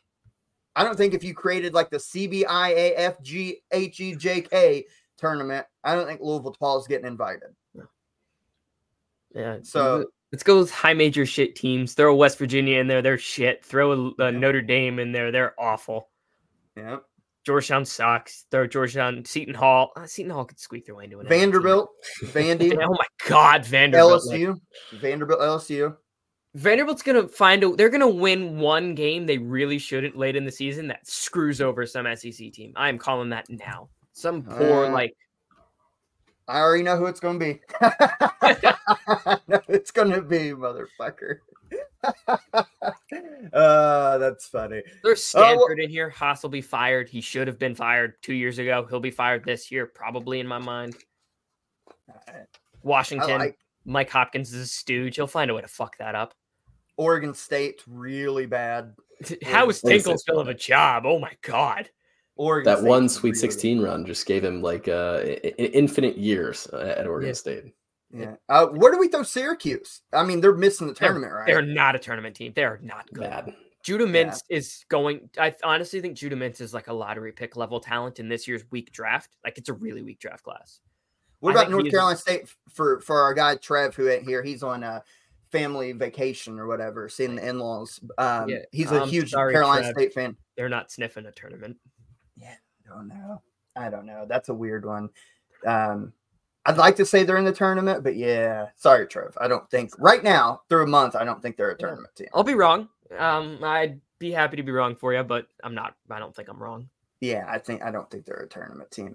Boy, this was fun. This was a lot of fun. Uh, we'll have to do this again in a month. Um, anything before we get out of here, Dave? We went a little longer, but it's okay. We're having fun. Time flies. Um, anything you guys want to promote? You guys got coming up? I know you got the Dinga DeRosa podcast. You got some stuff coming up. Um, you guys working with ECB? uh, anything you guys got coming up? You want everybody to know about? Yeah, uh, for me, we both uh, we both write for Road to the Garden, which is also part of the House Enterprise. Um, grouping of, of, networks. And so that'll be picking up a little bit with Big East play starting up. So check that out. Yep. Follow us all on Twitter. Josh is uh, Heel JB. Of course, you follow Josh too, but like I'm the man. You follow me first. Come on. You hit my name first, then there's second and third. MD the Dream, that's me. Uh, he's C Thadinga, which is C the and then Dinga. It's pretty, it's pretty complicated, but I just spelled it out for you, so you're good there. Yeah, follow us all on Twitter. We'll get that bump in at House of College Hoops. We'll def. I want to try writing some more about some like outside, like not just Big East stuff, but we'll see if I got the time to do that. Uh, yeah, just Dinga and DeRosa. That's we're growing this entire thing, and some of the ECB podcast too. Good stuff. Rate review five stars. I appreciate the hell out of that plug. By the way, the way you said that, that sounds dirty as hell. See the dinga. What the hell is the dinga? I like that. But I hope you guys I hope you guys enjoyed this episode of 168 of the Everything College Basketball Podcast. Go subscribe to these guys, follow them. They're gonna be if I'm looking at my crystal ball, they're gonna be on here more, more down the road. So you'll get more of this trio. Plus Trev, once we get past holiday, Trev and Peyton and Phil and the whole gang is gonna be back. We got a lot of college basketball. Make sure you're watching Make sure you're subscribed and leave a five star review. Check this out on YouTube when it comes out and all that good stuff. But until then, I hope you guys enjoyed this episode and we will catch you guys down the road.